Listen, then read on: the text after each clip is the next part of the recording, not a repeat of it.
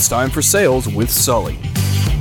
Your host, Scott Sullivan, brings his 30 years of sales and marketing experience to you, the sales professional, addressing your questions from Twitter to help you be better at reaching your goals. This is a weekly show that happens right here on InspiredNewsRadio.com. And now, your host, Scott Sullivan.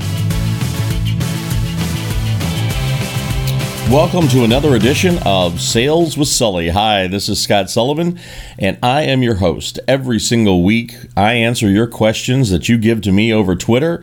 Some of them that you send direct on direct messaging, and some of them you just put out there on the Twitter sphere and say, Hey, Sully, tell me what's going on in sales and marketing in this particular area. I've had an inordinate amount of questions and a little bit of uh, feedback regarding the actual sales cycle and some of the words and the terminology and some of the things that we've talked about on this show over the last uh, few episodes. So I've had a lot of questions, so we're going to do a little clarification. Today is the first part of a two part series that I am calling Let's Break It Down. And what does let's break it down mean? It's real simple. When was the last time that you took a real close examination of your own sales cycle?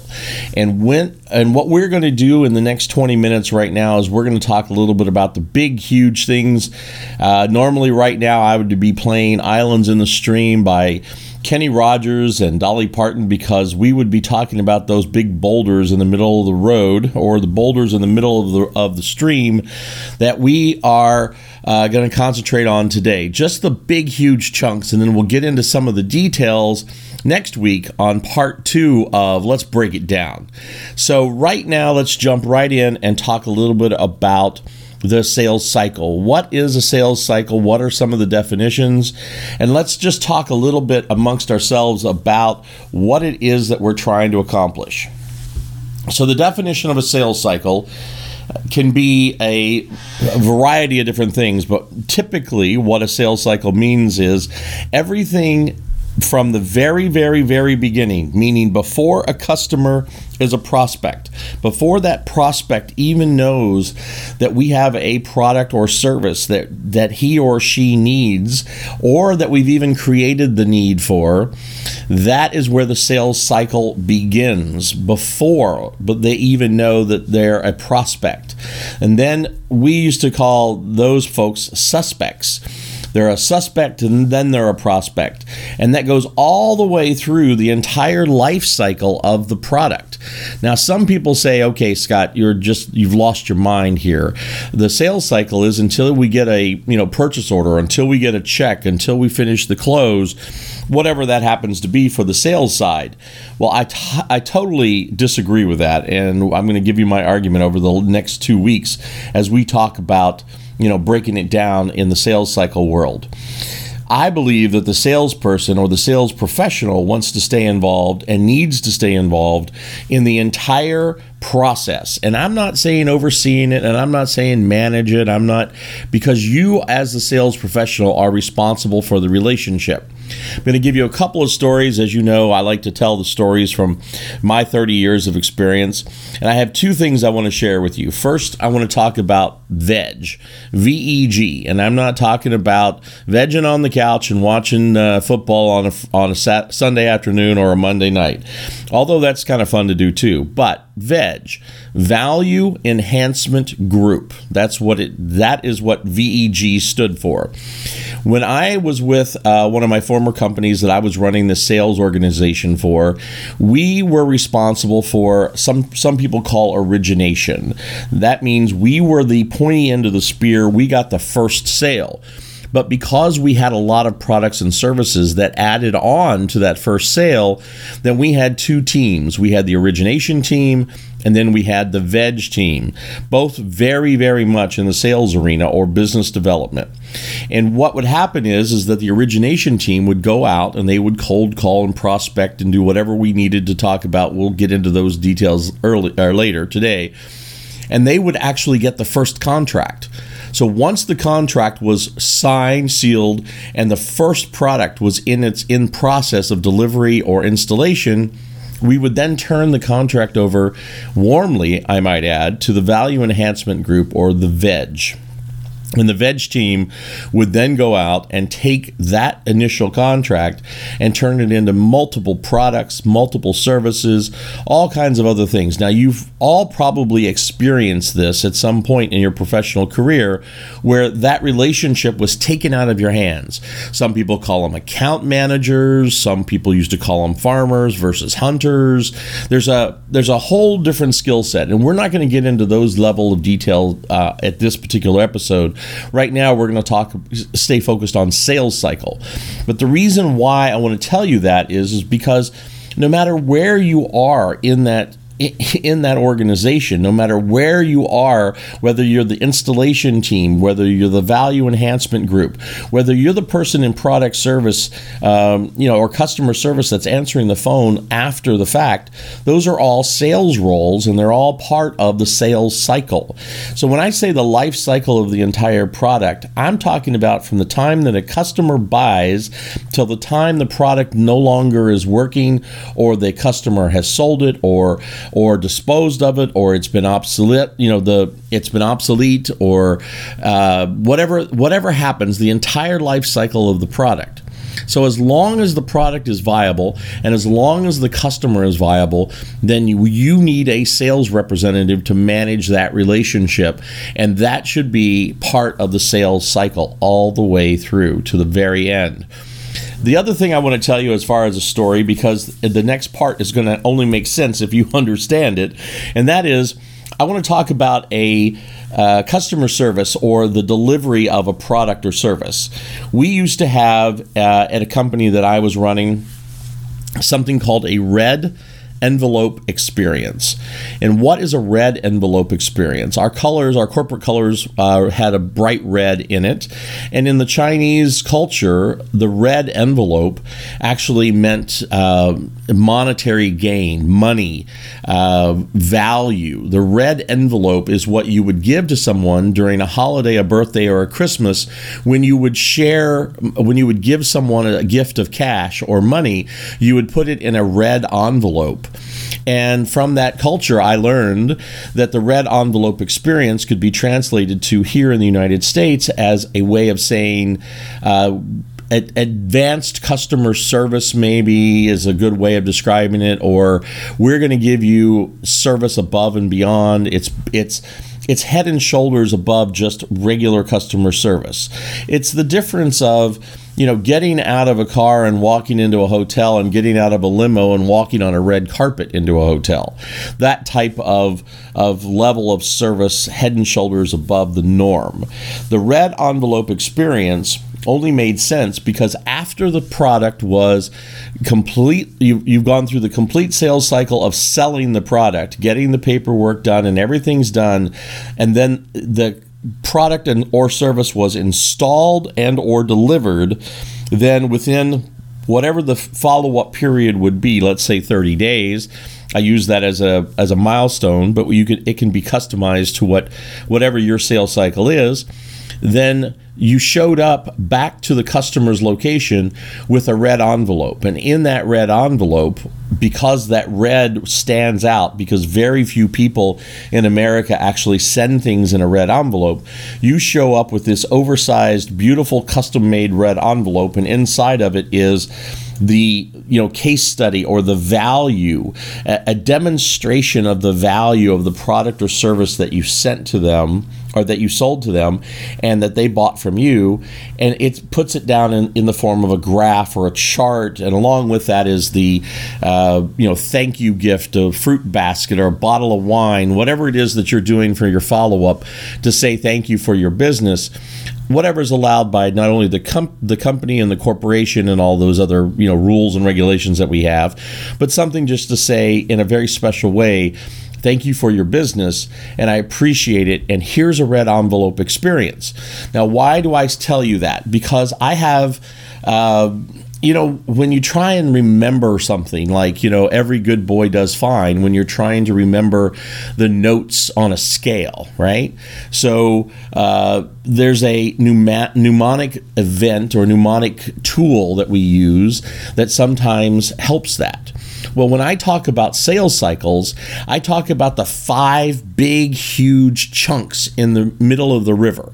The five things that every sales cycle has in some form or another.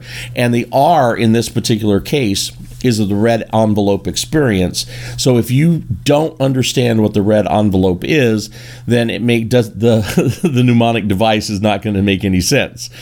So, what do we have? Every single sales cycle somewhere starts with a lead, starts with some type of lead generation. Somebody has to want to or believes they want more information or we need to create a need for. So, there's marketing behind that, there's guerrilla marketing, there's strategic marketing, there's tactical marketing, there's all kinds of things that go into, and we're not going to talk about the details of it, but just suffice to say the G is for generation. And we call that lead generation, whether it's prospects, leads, no matter how you do it, whether it comes from your website, cold calling, email, funnels, click funnels whatever it is, somehow, somewhere, some way, you need to have somebody to talk to to actually sell them some of your products or services. So the first thing is always the G. The first big boulder in the stream is the G, and that's generation. The second thing that you have to do on almost every single sale, and and again, I'm not talking about a commodity sale where you know that you need, you know, I don't know, a pork belly, and you call your broker and you say, I'd like to buy, you know, two pork bellies, and what are the prices today?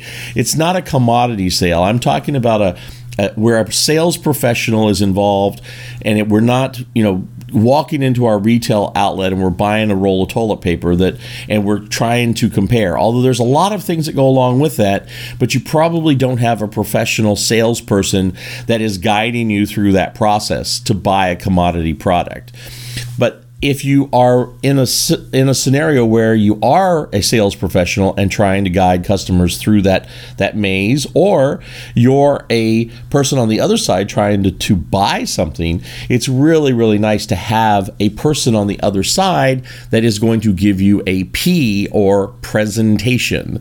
So the first one is G for generation. So we've got we're generating a lead or a prospect. And this and the first P that we're talking about now is the presentation. And that can be everything from this is how it works to a video to it could anything along the lines of a sales presentation. It can be as simple as, hey, you want to buy one, to, you know, come on in and sit down. I've got a four hour webinar that I'm going to teach you why the value proposition of this particular product or service, or this very high, highly technical uh, product or service that I sell needs to have be explained. And you need to have all of this data before you're, you know, capable of making a, uh, an accurate decision as to whether or not this works into your world. So the presentation can be super simple or it can be very, very, very difficult and very complicated. And it can be as short as a few seconds to as long as several years. So the presentation portion is, again, we're going to dig into that in part two of, uh, you know, have you looked at your sales cycle lately and, and breaking it down. But today we're going to just keep it into the big chunks. So the P is for presentation.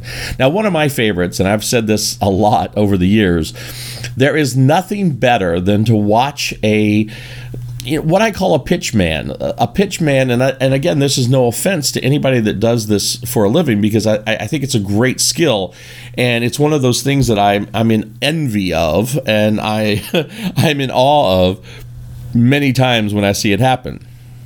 But if you've ever been to a state fair, a local fair, county fair, uh, you know, depending on where, on where you go, you've probably seen a pitch man selling something within, uh, you know, that price range of a few dollars up to it's you know it depends but it's it's usually money you have in your pocket or a amount that you can easily put on a credit card without causing a lot of consternation within your family. Most of us could pull out our credit card and spend a you know a couple hundred dollars and not cause a lot of of you know problems within our budget, or if it's like a $20 or $25 bill, uh, our price tag, we could reach in our pocket and, and pull out a $20 bill and it probably not, you know, kill our budget. So that's what a pitch man is doing is you're walking by and he or she gets your attention gives you a presentation, usually with a demonstration, and before you walk away, you reach in your pocket and hand this person $20 of your hard earned money in exchange for a product that you can carry out with you right there on the spot. Those particular you know skill sets. That particular way of making a living has been around since the days of you know if you ever watched an old western where a wagon pulls in and the you know he pulls back the cover on the covered wagon and says you know and i got joe's snake oil right here that'll cure everything you put it on your head for you know baldness and you take a little drink of it and it'll cure that you know that pain in your knee. So the pitch men and women. I, I don't, it's not a male, although it's probably male dominated, it's not just men that do it, but we use the term pitch man. The, those pitch men that actually go out and do that on a regular basis that's a, a really transactional form of selling where the presentation and the demonstration, the G is the generation is already taken care of because you're bringing yourself right by. You're sort of like the fly walking by the Venus flytrap, and there it is. If you land in the wrong spot for just to hesitate for a moment, then you are sucked in, and all of a sudden now you're watching a demonstration of whatever the product or service is that this person's selling. And there have been entire industries that have built up around that. QVC, for example, or uh, the Home Shopping Network, HSN, those types of things are usually just 24 hours a day of people explaining and presenting products to you in a visually appealing way with a compelling argument as to why you need it and as close as your telephone and your credit card, you can have it in you know just a few hours delivered right to your door. So that's that's been around forever. And then we've also seen the infomercials that do the same thing, high energy. All of those are are brought to you by you know that transactional type of feel, and that's the P or the presentation. Now, the opposite side of that is you could be selling, you know, government contracts that are hundreds of billions of dollars and may take, you know, five years to get through the budget cycle. And there's lots and lots and lots of little pieces that have to be addressed. Those are still presentations and they're still the P in the five steps. So you have the G for generation and you have a P for presentation. Then if you've done your presentation successfully and you have gone all the way through to the close, which I consider to be part of the presentation, and you've got the customer or the prospect now agreeing that they would like to be a customer and they understand the value proposition and they are now ready to actually purchase, then you have come to the next P, which is the paperwork. The paperwork can be going back to the pitchman at the fair. It, the paperwork could literally be a piece of paper money where you get a $20 bill, he writes it up on a receipt, hands it to you with your new, you know, whatever it is. The most famous probably in the world is the Ginsu knife, right? How many times have we seen and how many times do we use the Ginsu knife as a I don't want to say a joke, but it's a it's a metaphor for that transactional selling. It cuts, it slices, it dices, even cuts through a tin can, and still it slices a tomato, razor thin. The Ginsu knife and that paperwork that goes with that could be as simple as here's a $20 bill, here's your receipt and your set of knives, or it could be a Visa uh, receipt that comes from a telephone call that you call a 1 800 number and go through the fulfillment, but you still have to have paperwork.